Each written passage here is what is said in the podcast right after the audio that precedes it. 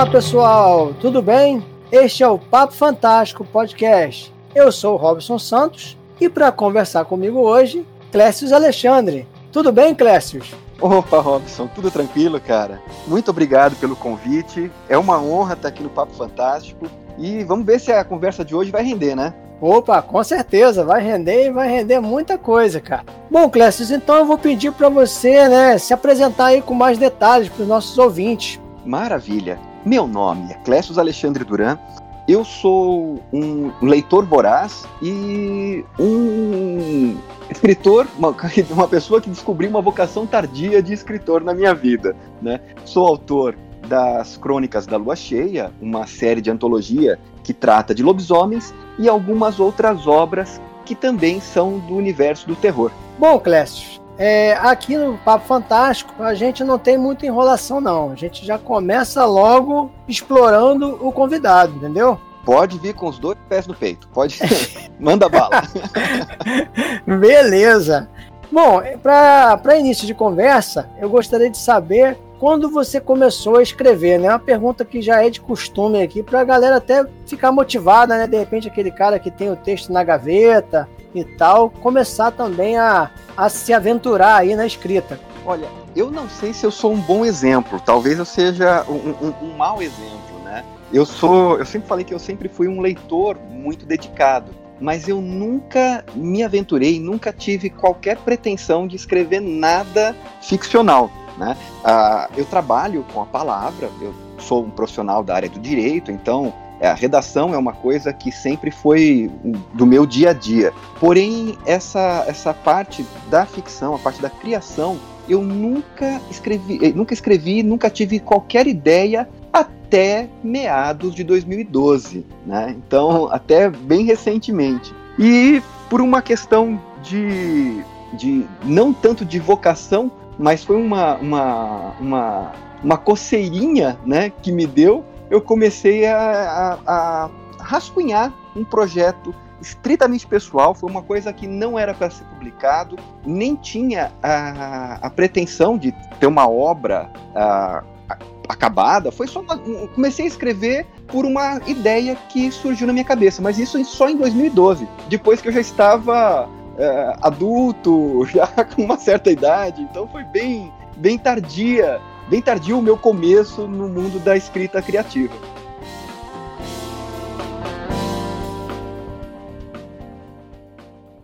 Clécius, por que você decidiu escrever sobre lobisomens? Cara, foi uma situação de, de necessidade.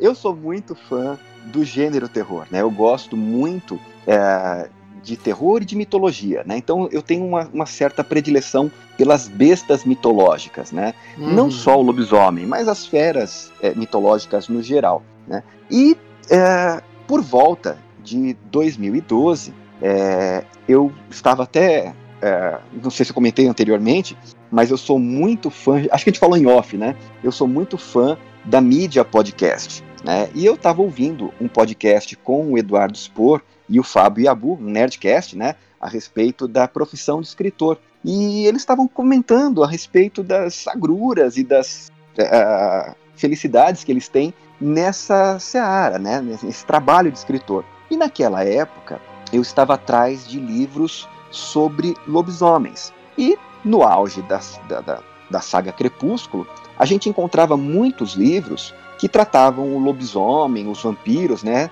como seres apaixonados, uma, são, eram histórias românticas, né? E não era o que eu queria. Eu já tinha alguns livros de lobisomens, mas não estava encontrando novas obras de terror, né? Que encarassem o lobisomem como aquele monstro dos filmes de terror dos anos 80. Aí surgiu hum. uma ideia, né? Falei assim, ah, vou surgiu assim, do nada, uma ideia a respeito de, de uma historiazinha, né?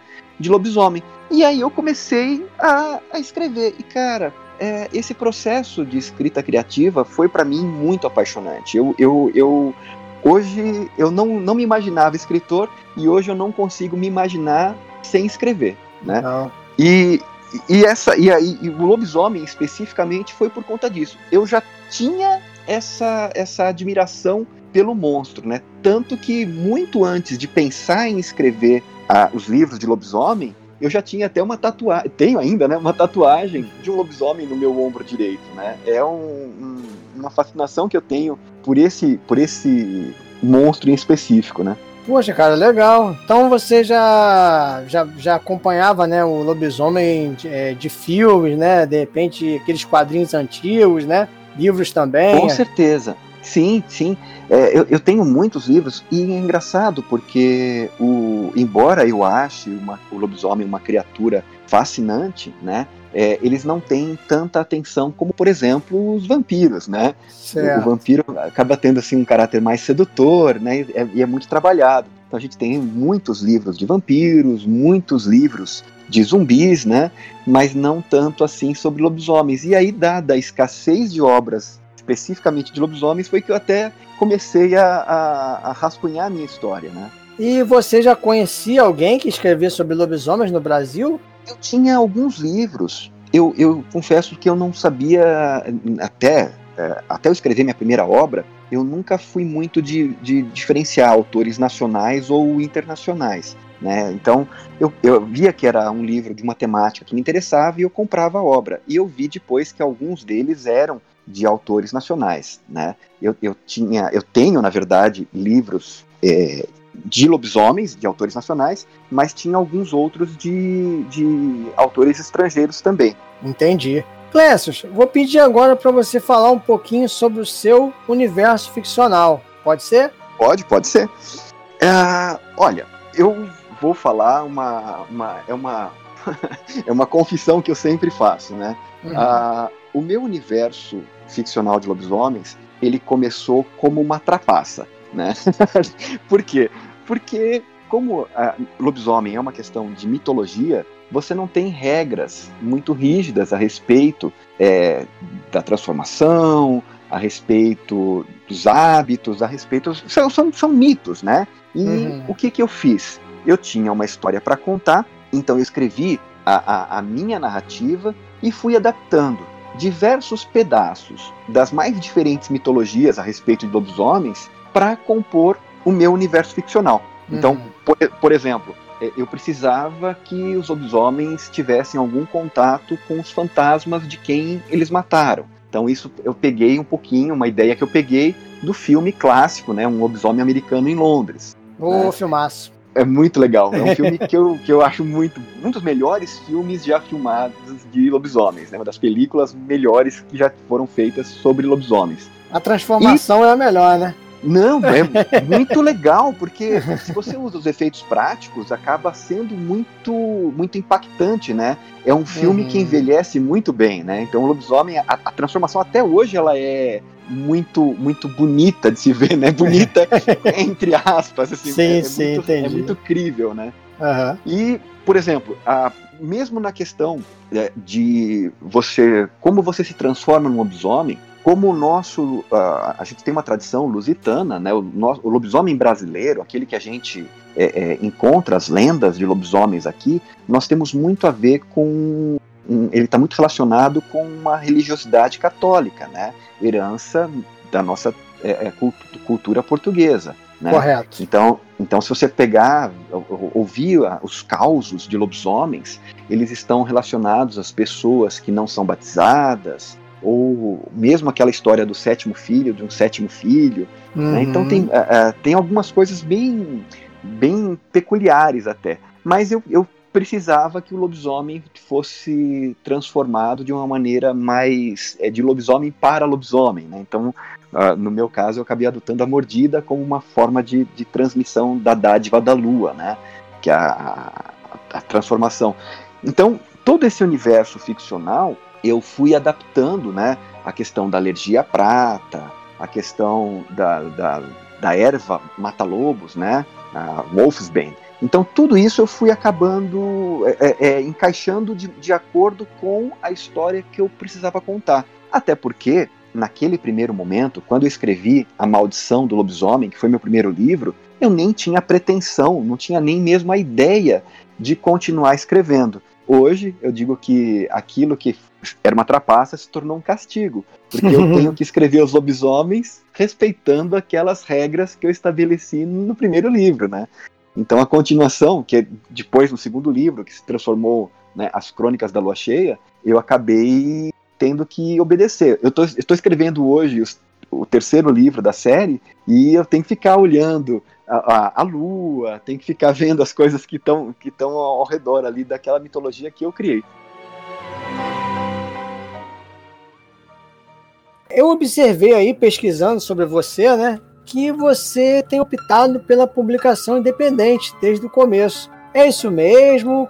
Por que essa preferência por esse tipo de publicação? É, na verdade, não é bem desde o começo. A minha primeira publicação foi uma publicação paga. Hum. Né? Eu, eu, eu, eu, banquei a, a uma editora para fazer a publicação do primeiro livro, né? A Maldição do Lobisomem é um livro que é, é, eu contratei uma editora para a, a, realização do processo editorial e publicação. Mas depois, nos outros, nas outras obras, eu acabei adotando a publicação independente. Eu, eu não vejo um problema. É, acho que dependendo é, dos objetivos que você tem, a publicação independente ou a publicação paga são formas válidas né, de você, de você é, publicar o seu livro. Principalmente se você é um autor como eu, né? Eu, eu era um autor iniciante e eu não tinha a convicção de que minha obra seria comerci comercial, que ela seria é, é, viável comercialmente mesmo. Né? Eu achei que era uma obra de, muito de nicho, que eu não teria leitores interessados na, na, no meu primeiro livro. Então eu acabei optando né, por, por é, pagar uma editora para publicar o livro.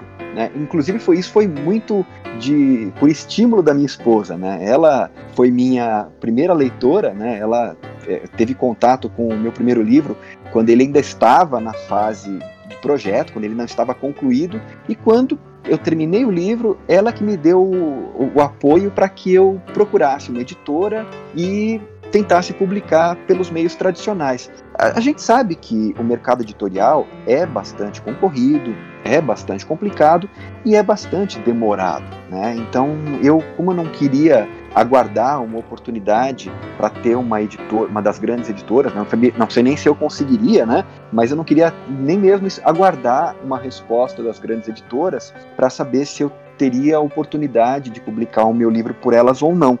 Eu acabei optando por um caminho que eu achei um, meio termo bastante confortável, que foi uh, bancar o, o meu primeiro livro. Porém, com essa primeira experiência, eu adquiri um certo, uma certa expertise e eu achei que seria legal eu dedicar um pouco mais de trabalho e fazer uma publicação independente. O, o, o livro, uh, o meu segundo livro, ele já saiu, foi autopublicado, ele teve uma qualidade é, de, de, de, edição que eu considero é, melhor do que o primeiro, e porque a, a editora, e é, faz parte do, do jogo, né? Ela está buscando o livro. O livro é um produto. Ela está buscando o lucro com a venda do livro, né? Sim. E para gente que é autor, o, o, livro ele é um produto, mas ele é um produto que a gente trata com muito carinho, né? Então eu queria um, um, um livro que fosse melhor trabalhado, que tivesse uma diagramação mais primorosa, que tivesse uma capa que eu pudesse é, é, opinar a respeito de como deveria ser, como não deveria. Então fica uma edição muito mais caprichada e mais ao meu gosto. E eu tomei é, é, uma simpatia muito grande por estar no comando dessas diversas etapas. É mais trabalhoso, mas eu acho que o resultado ele é muito mais satisfatório para nós como autores, né? Clécius, dentro do assunto publicação ainda, qual é a sua opinião sobre o e-book? Eu sou mais que favorável ao e-book. Uhum. Eu, eu sou muito entusiasta da tecnologia do e-book. Eu tenho o meu Kindle, já é meu segundo Kindle, e eu abro mão do livro físico para ter um e-book. Eu acho o e-book uma, uma forma de leitura muito mais confortável. Eu tenho já já uso óculos, né? Então um, um, certo problema com o tamanho de, da fonte de alguns livros, né? De alguns livros físicos. Então o e-book ele já te permite você é, é, regular o tamanho da letra, né? Ver aquela questão da, luminosidade, da própria luminosidade.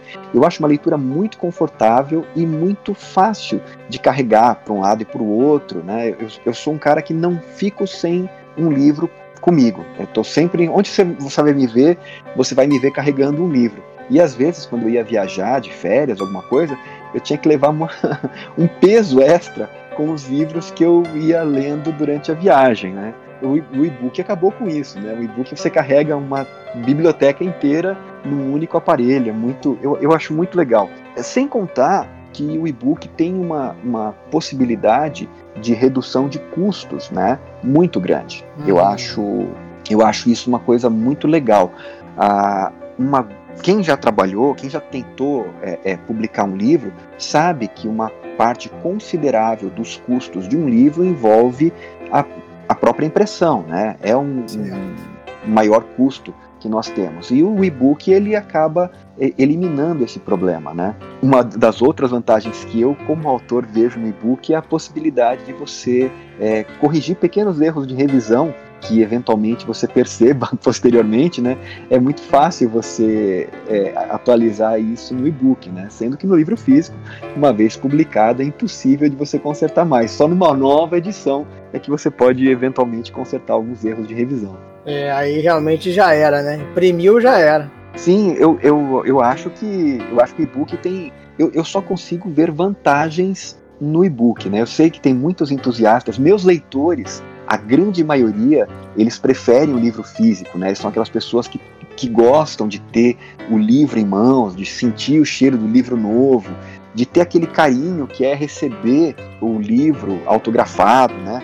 Eu, eu inclusive, é, tenho um, um, como eu falei, eu tenho um apreço pelo livro que eu publico, né? Pelo livro que eu coloco nas mãos dos leitores. Então, eu, é, quando os livros estão comigo, eu mando o livro num envelope personalizado, né? Eu faço um lacre de cera que, é, que fica muito, muito legal, fica muito bonito, né? Então, Show. assim, to, é, é, todo um cuidado artesanal ali. Uhum. Mas é, realmente eu sou favorável ao, ao e-book.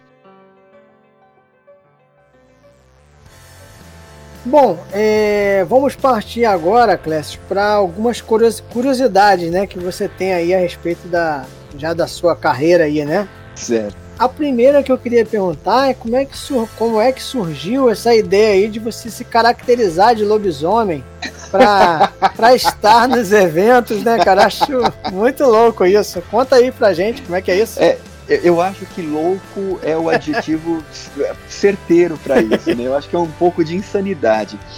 É, eu, eu, eu comentei contigo em off, né, que uh, o meu primeiro evento literário, né, a primeira, a primeira vez que eu fui como um autor para um evento de literatura foi na cidade de Niterói, né, a, a convite da, da Cristina Pezel, e lá eu conheci gente maravilhosa, muitos amigos, né? Fiz muitos amigos na, na, na literatura ali, amigos que, eu, que, são amigos até hoje, né? Uhum. E naquela primeira experiência eu já percebia, né? tinha uma autora, a Ana Lúcia Merege, que ela é uma, uma querida. E eu percebia que a Ana, ela conseguia conquistar os, os, os leitores, né? As pessoas passavam, a gente tinha várias, vários autores com as banquinhas ali e tal, e todo mundo parava para conversar com a Ana, né? Então não era uma, é, é, é, a gente acaba tentando é, é, emular, né? Ver como que a, que a pessoa faz, né? E a Ana, dentre outras coisas, ela também às vezes ela vai, né? É, ela usa roupa de elfa, uma roupa de maga, né? Uhum. Então eu tive uma ideia de tentar é, é, como o meu livro é sobre lobisomens, eu pensei, né? Falei, poxa, e se eu conseguisse fazer é, é, parecer um pouco lobisomem? Buscando na internet, eu vi algumas maquiagens né, que o pessoal faz que lembra muito né, o lobisomem, você se transforma mesmo no lobisomem. E eu falei assim, vou tentar, né? É, na Bienal de São Paulo, pegar um dia de maior movimento, foram nos, nos dois sábados da Bienal de São Paulo, de 2018, eu contratei uma, uma, um maquiador que é, me transformou, né, com, com maquiagem num, num, num lobisomem. E cara, foi algo assustador para algumas pessoas, né? Eu consegui, eu lembro que eu consegui a marca de três crianças, eu fiz três crianças chorarem na Bienal, né? É, é, Muito é, bom. Foi, foi, duas delas de longe olharam para mim e começaram a chorar, né? Uma delas ficou curiosa, né? Ela chegou até relativamente próximo, tal, e olhando para mim e tal. Mas ela estava com medo, mas ela estava controlada. A mãe perguntou: Você quer tirar uma foto? Vai lá com ele. Aí a criança começou a chorar. E, foi muito legal, né? É, é... E eu percebi é. que. Não, essa maquiagem, ela realmente, né? Você vai de cosplay, é algo que chama muita atenção nos eventos. Então, como você quer fazer a divulgação do livro, nada melhor do que estar chamando a atenção. E Robson, é uma coisa tão, tão, tão maluca. Eu lembro que é, foram dois, dois dias, né? Que eu fiquei. É, eu lembro que é, eu cheguei em casa de noite, né? A Bienal terminava às 10 horas, então eu chegava super tarde, meia-noite em casa. E aí eu abri o Facebook e eu estava marcado em fotos que eu não me lembrava de ter tirado. Né? Era, era tanta gente tirando foto e conversando passando ali que eu, eu, eu assim, puxa, essa foto eu não me lembro. Era, às vezes formava filas de pessoas para tirar foto contigo, né? Então foi uma coisa que deu muito certo e que sempre que eu posso é algo que eu procuro replicar nos eventos, né? Eu vou fantasiado de lobisomem. Cara, qual é dessa maquiagem aí? Fala um pouquinho pra gente. É muito, é muito difícil de fazer? Como é que é? Quem fez? Olha, é, a, a primeira vez que eu. A, as duas primeiras vezes foi uma maquiagem que era, usava só tintas, né? Então era, era, era muito legal mas era uma maquiagem bem mais simples. A, a, a outra que eu fiz já usava uma, uma massa para deixar uma testa mais protuberante, né? Já colocava pelos no rosto tal. Foi um negócio muito muito profissional. Eu, eu fiquei, essa maquiadora que eu contratei, que faz essas minhas maquiagens, a Renata Monteiro, ela tem um trabalho magnífico. Eu, eu modéstia à parte, devo confessar que a maquiagem que ela fez fica muito melhor do que em alguns filmes de lobisomens produzidos em Hollywood, né? Filmes B de Hollywood de lobisomem. O meu lobisomem fica melhor, né? Uhum, mas é verdade, cara. Fica, fica uhum. mais convincente. É verdade. Essas, uma outra história aí curiosa que eu soube, tá? É relacionada a videogames. Como é que é a sua relação com videogame? Você gosta de jogar videogames? Como é que é? Conta pra gente. Cara, eu sou um nerd de carteirinha, né? eu sou aquele, aquele cara que adora quadrinhos. O, o, o meu quarto, ele tem quadrinhos por todos os lados. Se você abrir qualquer armário, você vai ter os, as histórias em quadrinhos, de bis aqui, de tudo que é jeito gibi antigo, da época da Abril, da Ebal, oh. dos novos da Panini. eu tenho assim, os, os de capa dura, os, os, eu tenho um monte de coisa. E o videogame é algo que me acompanha desde o antigo telejogo. Não sei se você lembra, se você tem idade suficiente para lembrar do Pong, né? Então eu passei assim, é, é, era um, um, um, o primórdio dos videogames, né? Então eu passei por todas essas fases o Pong, o Atari, o Odyssey, o Nintendinho, o Super NES. Então, eu sou aficionado por videogame, eu adoro videogame. E uh, por conta disso, quando eu estava uh, na primeira edição da CCXP, eu estava com meu filho, os amigos dele, fui acompanhado lá, os meninos, né? E eu entrei na CCXP e tinha um stand da Sony que eles estavam fazendo um campeonato de videogames antigos. Eles estavam na época é, promovendo o filme Pixel, né? Que não é muito bom como filme, mas o stand era muito legal, né?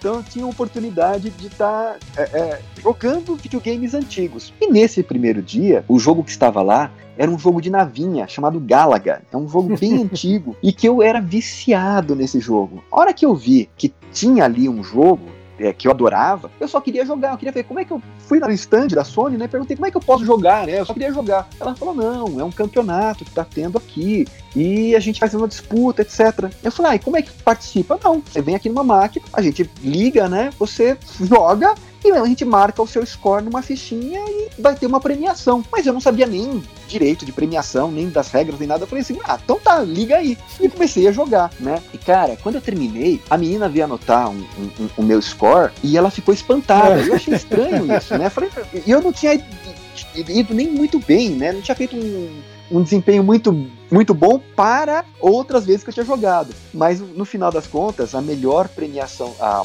maior placar do dia ganhava um PlayStation 4. Né? E naquele primeiro dia, o PlayStation 4 foi meu. Ah.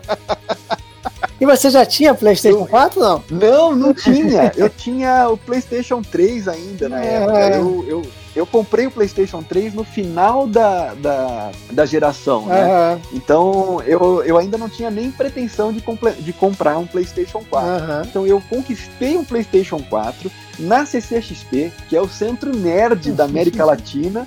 E, cara, o meu placar foi mais que o dobro do segundo que o segundo colocado. Então, assim, é um motivo de orgulho muito grande. Caramba, que história legal, hein, Clécio? Pois é, eu só, hoje em dia, eu eu jogo um pouquinho menos de videogame porque o tempo que eu jogava videogame está sendo preenchido por um outro hobby que é a literatura, que é a escrita criativa. Hum. Eu acabo às vezes deixando de lado um pouco o videogame porque é mais divertido escrever as histórias. Legal, cara, muito muito bom, muito, muito interessante aí essa sua história.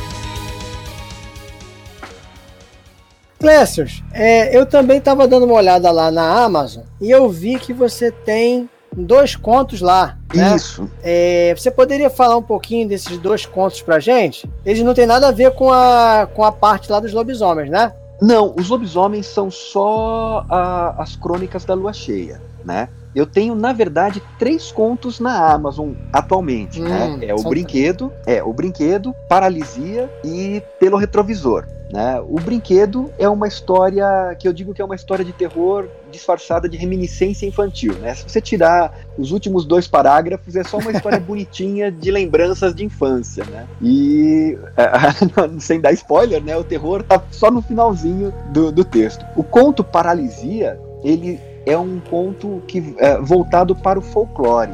Eu fui convidado para escrever para uma antologia da editora Sina é, sobre folclore, né? Chama o, o, livro chama Quando a Lenda Ganha Vida, né? Então eu fui convidado pelo autor Wesley Tellurian e escrevi esse conto a respeito de um dos personagens do nosso folclore. Né? Tem um, um, sempre tem um, um plot twist no finalzinho. E o terceiro e último conto é o Pelo Retrovisor, é um conto recente, inclusive. É, é, uhum. Foi publicado esse ano. Eu, no meio da pandemia, eu tive a, a, a visita é, mais de uma vez de uma, de uma assombração aqui em casa. Né? Então.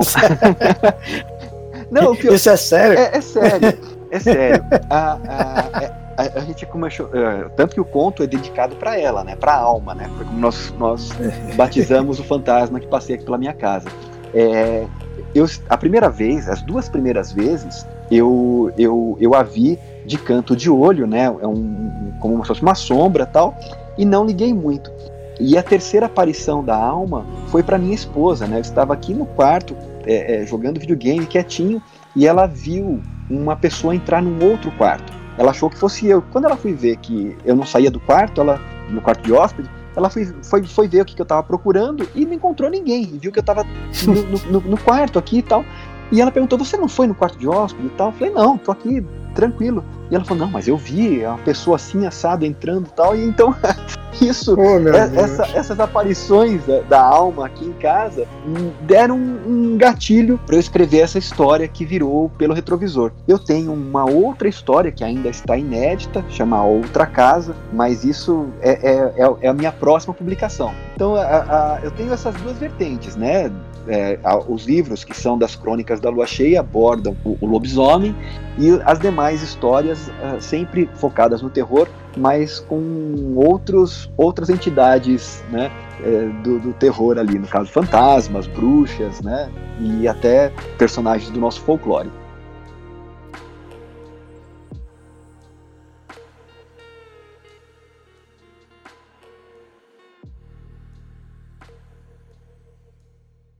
Clécius, sabe como é que é, né? Toda conversa que tá boa, né? Vai chegando aí ao seu final. E com a gente, infelizmente, não é diferente, né?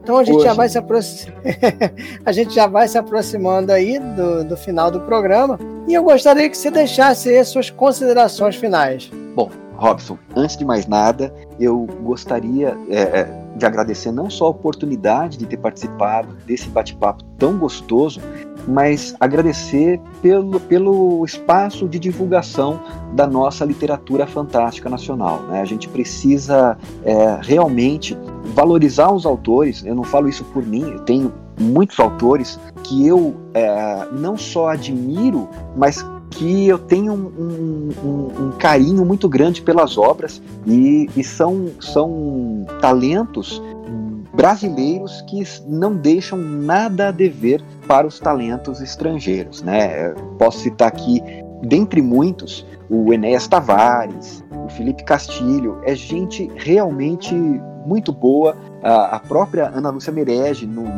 caso da fantasia, né, infanto-juvenil, é, é, são, é muita gente boa que a gente fica assim, até difícil de nomear. Né? Tem, tem muitos autores e a gente precisa valorizá-los. Então, o fato de você estar deixando esse espaço para nossa divulgação é algo imensamente é, é, gratificante.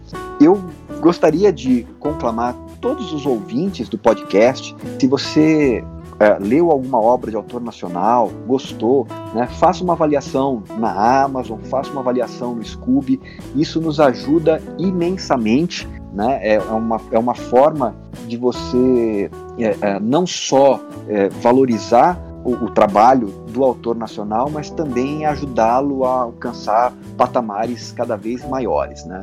E, por fim, para fazer um, um pequeno jabá, gostaria de convidar todos para ler as Crônicas da Lua Cheia, né, que são os, os livros de lobisomens. Uh, eu tenho um site www.cronicasdaluacheia.com.br. Lá você pode encontrar os primeiros capítulos dos livros para serem baixados gratuitamente, além de alguns contos, né, que podem ser é, baixados também de forma gratuita, sem nenhum custo. Legal. E o Clécio também se encontra nas redes sociais? Você me encontra. Uh, o meu nome é, é muito peculiar, né?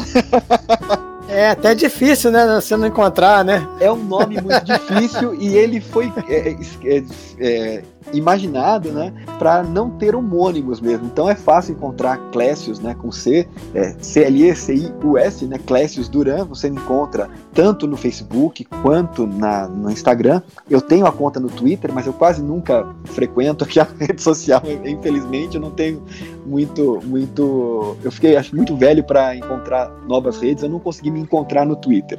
Mas no Facebook você me encontra é, tranquilamente, também no Instagram onde eu posto algumas imagens de lobisomens, né, que são bem, bem legais. Muito bom, cara. Poxa, eu que agradeço aí, Clécio, a sua boa vontade, né, cara, assim, a sua disponibilidade e já deixo aí aberto o convite para você voltar uma próxima vez. Maravilha, eu me coloco inteiramente à disposição, sem precisar de mim, estou por aqui. Então tá beleza. Bom, gente, então eu vou encerrando por aqui. Um grande abraço e até a próxima. Tchau, tchau. Tchau, galera.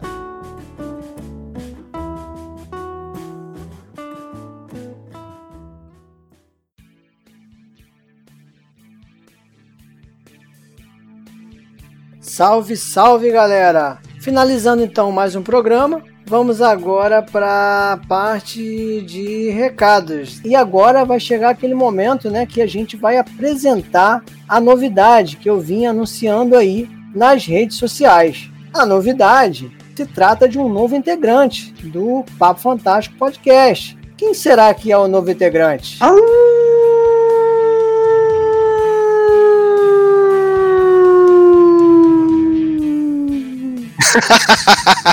Olá, Robson.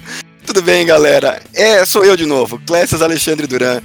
Eu agora sou o novo integrante do Papo Fantástico. Vou participar também, não só desse episódio que vocês estão ouvindo agora, mas daqui para frente eu vou participar das gravações como co-host do programa. Olha só, que legal, né, cara? Agora vamos ter um host e um co-host. Bom, cara, eu só queria mesmo agradecer por você ter aceitado né, o, o meu convite, tá? E, cara, seja bem-vindo ao Papo Fantástico Podcast. Muito obrigado. Bom, e agora, Clécio, a gente vai falar da nossa presença, né? Ou seja, da presença do Papo Fantástico nas redes sociais. Vamos lá? O Papo Fantástico ele se encontra é, no Instagram, tá? E o endereço é Instagram barra Papo Fantástico Podcast. é, também no Facebook, né? É, Facebook barra é, Papo Fantástico também. Então, pessoal, por meio desses canais é possível interagir com a gente. E por falar nisso, nós vamos ler aí a mensagem que a gente recebeu pelo Instagram do Papo Fantástico. Então é uma mensagem que nós recebemos do Ismael de Belo Horizonte. Ele diz assim: Boa noite, Robson. Tudo bem? Meu nome é Ismael e encontrei por acaso o seu podcast. Cara, tenho aprendido muito. Ouvir seu programa, os entrevistados, suas trajetórias e sobre seus trabalhos me fez perceber que uma parte empolgante da história está fora dos livros. Cada trabalho Cara, você conduz as entrevistas e deixa a gente pensando o quanto deve ser fantástico bater um papo com você. Parabéns pelo programa e continue firme na luta pela valorização de nossos escritores, editores, ilustradores, enfim, dessa turma que promete. Já estou com uma lista de livros e HQs para comprar amanhã.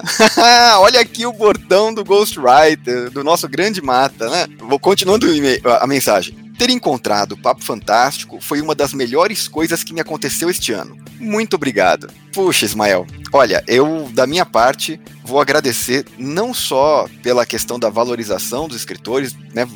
Agradeço como escritor, mas também vou me apropriar dos elogios como novo integrante do Papo Fantástico. Eu espero que a gente consiga daqui para frente produzir podcasts cada vez melhores para vocês.